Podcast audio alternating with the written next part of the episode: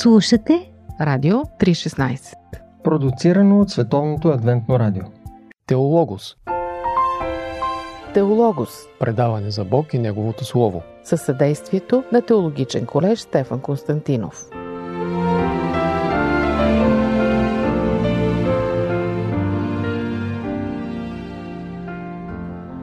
Здравейте, скъпи слушатели! Днес предаването Теолого ще продължим поредицата Книгата с книгите. В предните две предавания направихме един кратък обзор на Библията. За всеки, който е отварял нейните страници, е напълно ясно, че тя съдържа множество книги, 66 на брой. По Радио 316 ще се опитаме и ще се постараем да ви ги представим накратко една по една. Днес ще разгледаме първата книга на Библията, книгата Битие – Поканил съм пастор Атанас Стоянов да ни представи тази книга. Той е завършил теология в Румъния, учи още богословие в Великотърновския университет, преподавател е и в теологичния колеж Стефан Константинов в София, изнася лекции по теология върху първите пет книги на Библията и затова се радвам, че може да участва и в нашата поредица книгата с книгите. Казвам ти добре дошъл. Ти преподаваш лекции върху първите пет книги на Библията. Една от тях е и книгата Битие, която ще разгледаме днес. А, кое свързва тези първи пет книги в едно и кое ги отличава от останалите книги на Библията? За да дадем някакъв отговор на този въпрос, трябва да го разгледаме от различни аспекти, различни ъгли. Можем да посочим авторството съдържанието на самите книги, mm-hmm. начинът по който бива представена информацията като едно цяло. Тоест имаме последователност. Ние условно наричаме пет книги, но първоначално те са разглеждани като едно цяло. Mm-hmm. И от функционална гледна точка биват разделени на пет, понеже знаем, че тогава книгите са имали съвсем различна форма и един свитък с всичките пет книги би бил много така дълъг. Доста обемен. И обемен, неподходящ за употреба и труден за пренасене, труден за четене. Mm-hmm. Така че имаме от една страна авторството, от друга самото съдържание, а и вече по-късната традиция, която ги така обединява в, в едно. По-късната староеврейска традиция, която им дава така и определено наименование Тора, което означава закон. Въпреки това обаче, самите книги не са сбор от закони преобладава историята, преобладава разказа в тях, което ги прави така доста достъпни, лесни за четене, възприемане, разбиране. А защо ги наричат закон? А, защото във втората от тях изход срещаме най-малкото десете Божи заповеди, след това имаме тяхно обяснение и приложение в реалния живот – за това най-общо. И различни предписания да, във връзка с религиозни служби. Постъпва и действа в различни ситуации. Имаме закони по отношение гражданското право, взаимоотношенията между хората, по отношение личната така грижа за собственото тяло, хигиената, храненето. Имаме и такива закони свързани с религията, начина на поклонение, къде, как, защо и можем да продължим. Да. Добре, нека пристъпим сега към книгата Битие. Защо тази книга носи това наименование Битие? Това нейно име, Битие, бива дадено по-късно и то е дадено най-вече от първите преводи от Септуагинтата. Септуагинтата, знаем, това е един от първите преводи, да не кажа първия превод от староеврейски на старогръцки на старозаветния текст. И битие бива дадено от първите преводи от септуагинтата, които се извършват и правят, означава извор, начало.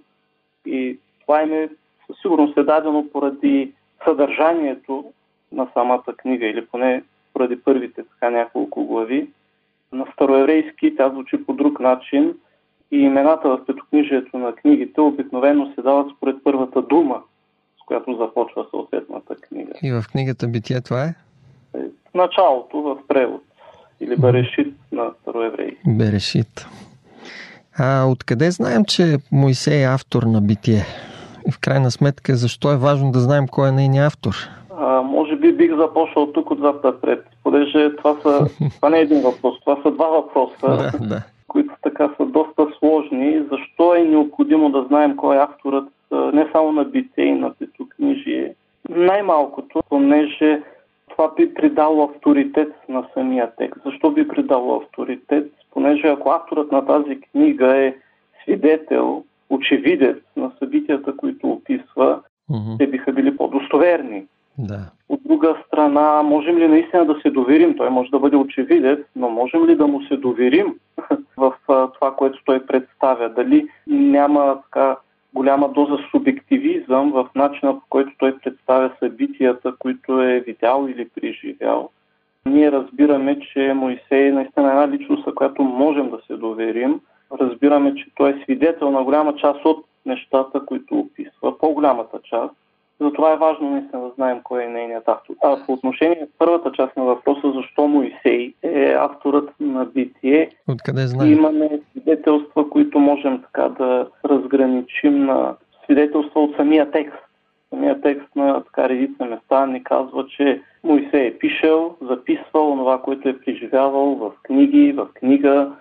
Имаме също така доказателства от други книги на Стария Завет или книги, които се появяват хронологически непосредствено след като книжието, като Исус Навин, после четвърта книга на царете вече много по-късно. И тук имаме достатъчно текстове. Имаме доказателства от Новия Завет, където изрично Моисей бива наречен авторът на, на един текст от изход. Неже знаем връзката между бите и изход. Mm-hmm. Това можем да го отнесем и за, и за книгата Битие. Разбира се, самия текст ни подсказва, че а, този, който го пише, първо никога, говорим за книгата Битие, той не е живял в Палестина, в Ханаан. И много често той прави сравнение с това, че онази земя е толкова богата, както египетската земя. Тоест, mm-hmm. самият автор предава чрез своите изказвания смисъла, че той е много добре запознат с Египет какво се случва в Египет, как се случва. Това е даже разширяваме малко тук въпроса. Mm-hmm. И, и правейки това сравнение, виждаме, че той няма как да е живял, да кажем, 300, 400 или 500 години след изхода или след вече установяването на израелтяните в Палестина, понеже въобще не би използвал тези сравнения в Египет. Да. Подобно сравнение за Йорданската равнина, когато Лот е поглежда, вижда, че е добре напоявана и богата, както египетската земя. Да, той е живял първите 40 години там. Имаме ли представа кога и къде е написана книгата? Със сигурност тя е записана преди книгата Изход, понеже Изход е продължение. Ако приемем, че наистина Моисей е авторът на цялото петокнижие, то е писано някъде 15 и най-късно началото на 14 век, може би нейният край, преди Христос. Uh-huh. Това е да, консервативната традиция и разбиране по отношение времето и автора. Разбира се, има и и друга традиция, по-либерална, съвременна, модерна, която отнася написването на цялото петокнижие много по-късно. Но тогава то го отнася и към друг автор. И към друг, и не автор, а автори, автори да. различни традиции, които биват използвани, което може би за това е добре да имаме някоя тема.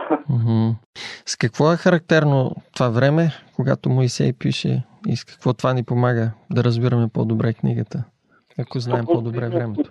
Да, да, да споменем, че Моисей, авторът, наистина отговаря на своето време. Тоест събитията, които той описва, отговарят на времето, за което той пише. И тук мога да дам пример. Ако аз реша да пиша за събития, които случили при 200-300 години и кажа, че някой там се е взел таблет или се е чул по телефона, никой няма да им повярва, понеже това не отговаря на времето, което описвам. Но Моисей, изразите средства, които биват използвани, обичаите, които описва, отговарят точно на времето, за което той говори, което описва и което самата книга претендира, че описва. А какво ни помага това? Това ни помага да разберем по-добре, да вникнем в социалната, културната обстановка тогава и да си изкараме ние съответните заключения, когато четем текста, а не да подхождаме твърде през призмата на съвремието, да, да тълкуваме текста. Психотерапия по учебник. Психология на взаимоотношенията.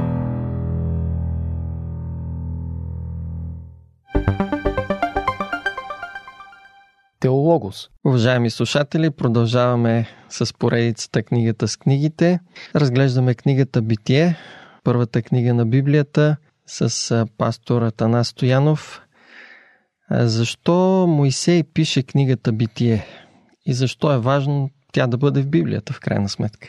Да се върнем отново на петокнижието, Моисей, знаем, и аз казах, че той се появява като така персонаж, личност, хронологически във втората книга Изход. Мгм. Той не е, не е директен свидетел на това, което пише като така информация в книгата Битие. Тя е по-скоро някаква традиция, която той е познал. Предполагаме въз основа на други текстове от свещеното писание, че най-вече първите две глави са му били открити Божия дух, от Светия дух, да може той така да опише това, което наистина представя там. Защо тя е важна да бъде в Библията?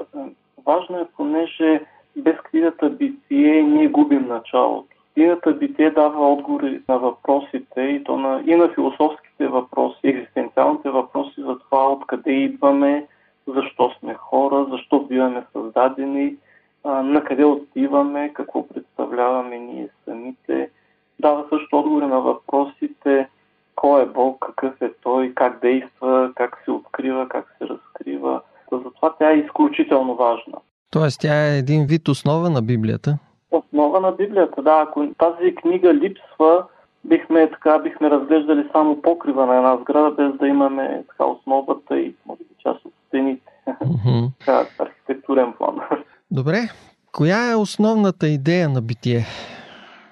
Как е подредена тя? Труден, труден въпрос. Спомням си на времето, когато учих и учих богословен Стария Завет и до днес богословите са в търсене на основната идея на Стария Завет. Аз бих си позволил да кажа, че и основната идея на битие също е все още в процес на търсене. Разбира се, ние можем да кажем, аз мога да кажа няколко думи, но те ще бъдат така с а, изречени с доста субективизъм. Мгм.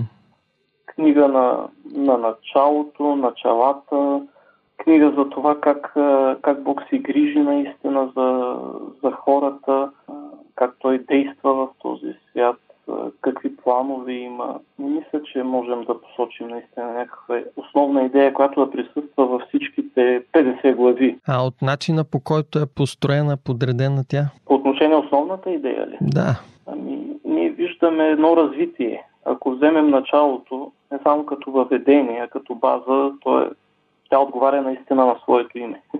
Мгм. Това е книга на происхода, освен този на Бог, понеже Бог няма происход, той няма начало. Мгм.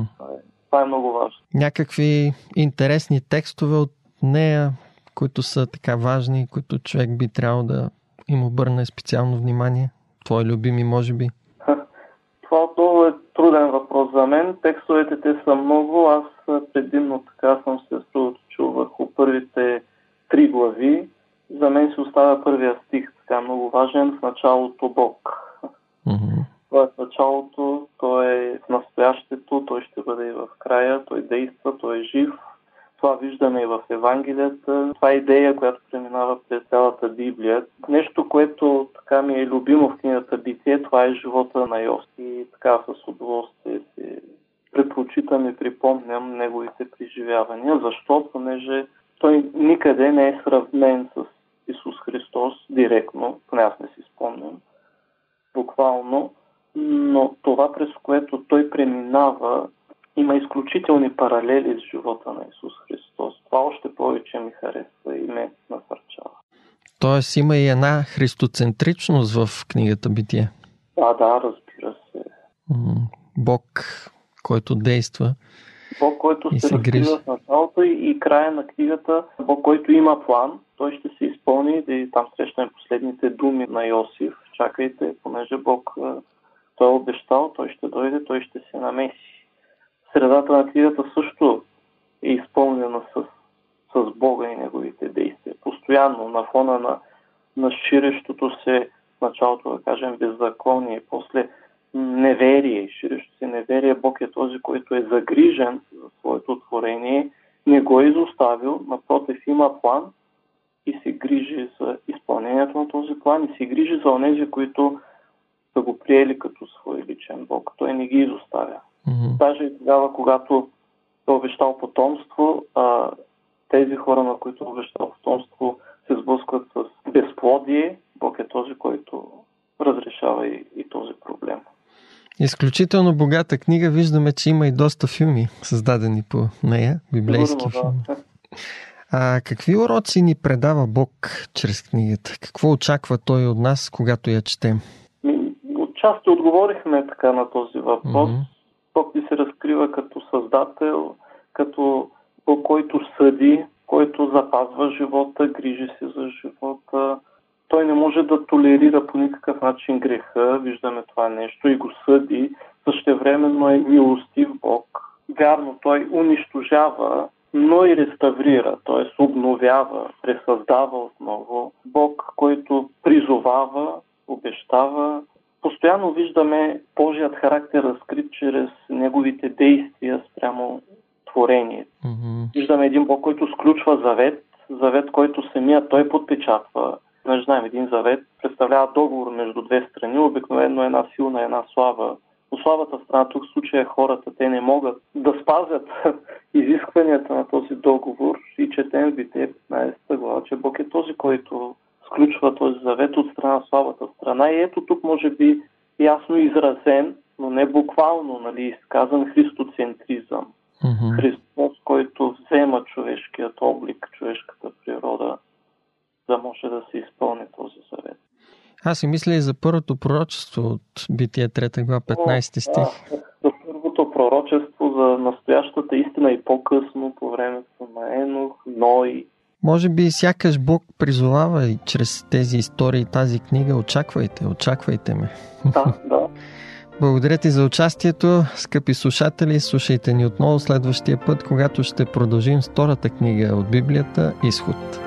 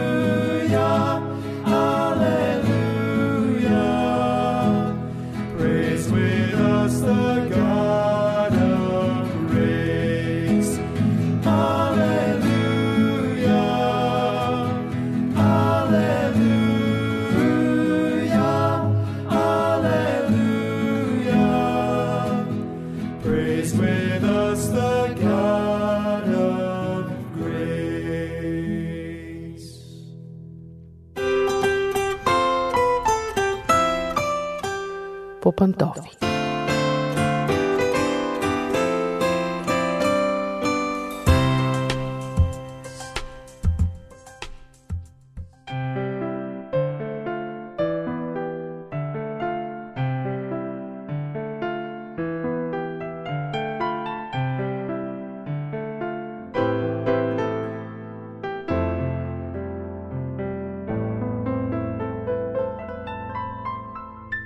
Здравейте, скъпи приятели, аз съм Мира. Започваме поредното ни предаване по пантофи.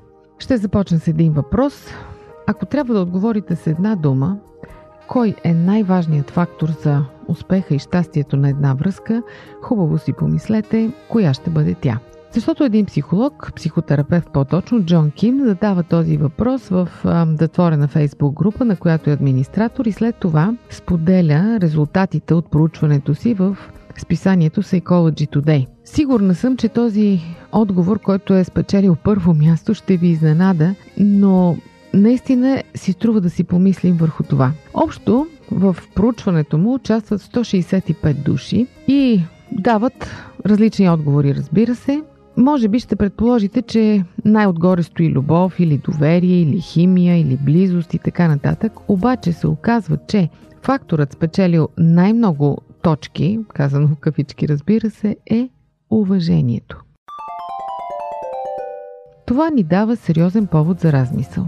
Ако един човек е посочил уважението като най-важен фактор, означава, че сигурно има горчиво преживяване във връзка с това, то му е липсвало или пък е разрушило някаква връзка, създала отпечатък. Иначе, разбира се, този човек ще, ще даде друг отговор. Друг интересен факт е, че почти всички хора, посочили уважението като най-важен фактор, са жени. Отговорът на този въпрос е една истинска проверка за температурата на взаимоотношенията между нас днес. Липсва ни уважение. Нещо, което сме като че ли зарязали, оставили на страна, не му обръщаме внимание и забравяме, че без него не можем да изградим доверие помежду си. Без доверие, разбира се, връзката не може да съществува. А доверие без уважение не може да се изгради. Уважението е здравата почва, от която връзките се нуждаят за да растат. Дори ако запитате възрастни двойки, живели заедно 30, 40, 50 години, кое е най-важното между тях, почти винаги отговорът е уважение. Ние се уважаваме. Затова е редно да зададем въпроса, що е уважение? Ако се обърнем към речника, ще прочетем следната дефиниция. Зачитане, чувство на почет, ценене на личността, признаване на достоинствата на другия. Според Джон Ким, психотерапевт е инициирал това проучване, уважение означава никой да няма власт над никого. Означава, че не е нужно да сме съгласни с някого, за да го обичаме. Уважение означава да осигурим на другия пространство, да има свое мнение, да следва свой път, да има свои вкусове. Респект означава да оставиш човека на мира, да приемаш без да съдиш, да не реагираш осъдително, да не контролираш, да оставяш другия да бъде себе си, да расте, да се развива, да има право да бъде различен от теб и в никакъв случай да не считаш това различие за нещо по-долно означава да не налагаш своите критерии и определения върху друг, да работиш върху собствените си слабости, да носиш отговорност за собствения си живот и собствените си емоции, да не товариш другия с всичките си душевни отпадъци. Историите в библейски нюсвит. Предаване на Радио 316. Вие слушате Радио 316. Продуцирано от Световното адвентно радио.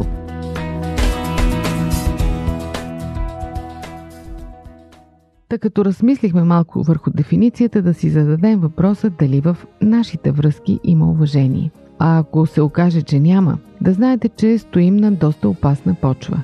Означава, че градим върху пясък. Възможно е уважението много да ви е липсвало в предишна връзка. Възможно е да ви липсва в настоящата ви връзка. Може би дори вие не сте го осъзнавали до сега. Или пък смятате, че това е редно, че това е модел, който се повтаря и е неизбежно. Но не е така. По-добре се запитайте защо. Не бързайте естествено да хвърляте обвиненията върху другия, защото падате в същия капан да проявите липса на уважение. Уважението е нещо взаимно. Не може единият да уважава, а другият не. Най-малкото не в продължително време. Насочвайте въпроса предимно към себе си. Как така? Как така се случи, че аз вече не уважавам човека до себе си? Този, когато някога съм уважавал. Или пък, как така се случи, че аз вече допускам да проявяват неуважение към мен. Някога не беше така. Някога се отнасяха към мен с респект и уважение. В самото начало със сигурност е имало уважение, защото иначе връзката изобщо нямаше да се състои, нали така? Това уважение е нещо, в което трябва да се инвестира. Защото ако не се инвестира, ако не се развива, то започва да се топи. Идват други чувства, започват да се правят компромиси, защото разбира се, да се правят компромиси е редно, трябва, ние всички на това ни учат, че трябва да правим компромиси. Само, че какъв вид компромиси със себе си и със своето достоинство, това са възможно най-губещите компромиси. Защото ако вашият партньор не ви уважава, вие правите компромис с самата си личност. Жертвате ценността си като личност заради любовта. Или най-малкото си мислите, че е заради любовта, защото тази любов е нездрава. Тя много бързо се стопява. Когато вие правите това и продължавате да го правите и се задълбочавате, допринасяте за разпада на връзката, за нейния пълен провал. Ако позволите във вашата връзка да няма уважение, вие правите още нещо много вредно. Спирате израстването на човека до вас. Защото когато той спре да ви уважава, той спира и да се старае да расте. Затова работете върху уважението помежду си. Самите вие уважавайте човека до себе си, показвайте му уважението си по всички възможни начини и съответно не позволявайте проява на неуважение към вас. Това е нещо неотменно. Това е безусловно право на всеки човек във всяка връзка. И ако ви се струва, че това не е много романтично и че всъщност любовта е по-важна, чувствата са по-важни, уверявам ви, не е така. Ако не вярвате, питайте хора, чиято любов е устояла във времето. Питайте хора, които са преминали и през добро и зло, видяли са и бедност, и болест, и страдание, и смърт, и въпреки това любовта между тях съществува. И те ще ви кажат нещо много просто. Ние се уважаваме. Така че това го пожелавам от сърце на всички ни във всяко семейство. Дочуване за днес от мен. Аз съм Мира, а това беше предаването по пантофи. Дочуване до следващия път.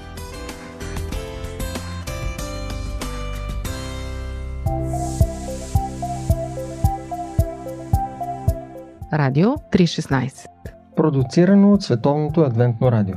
Сайт 3-16.bg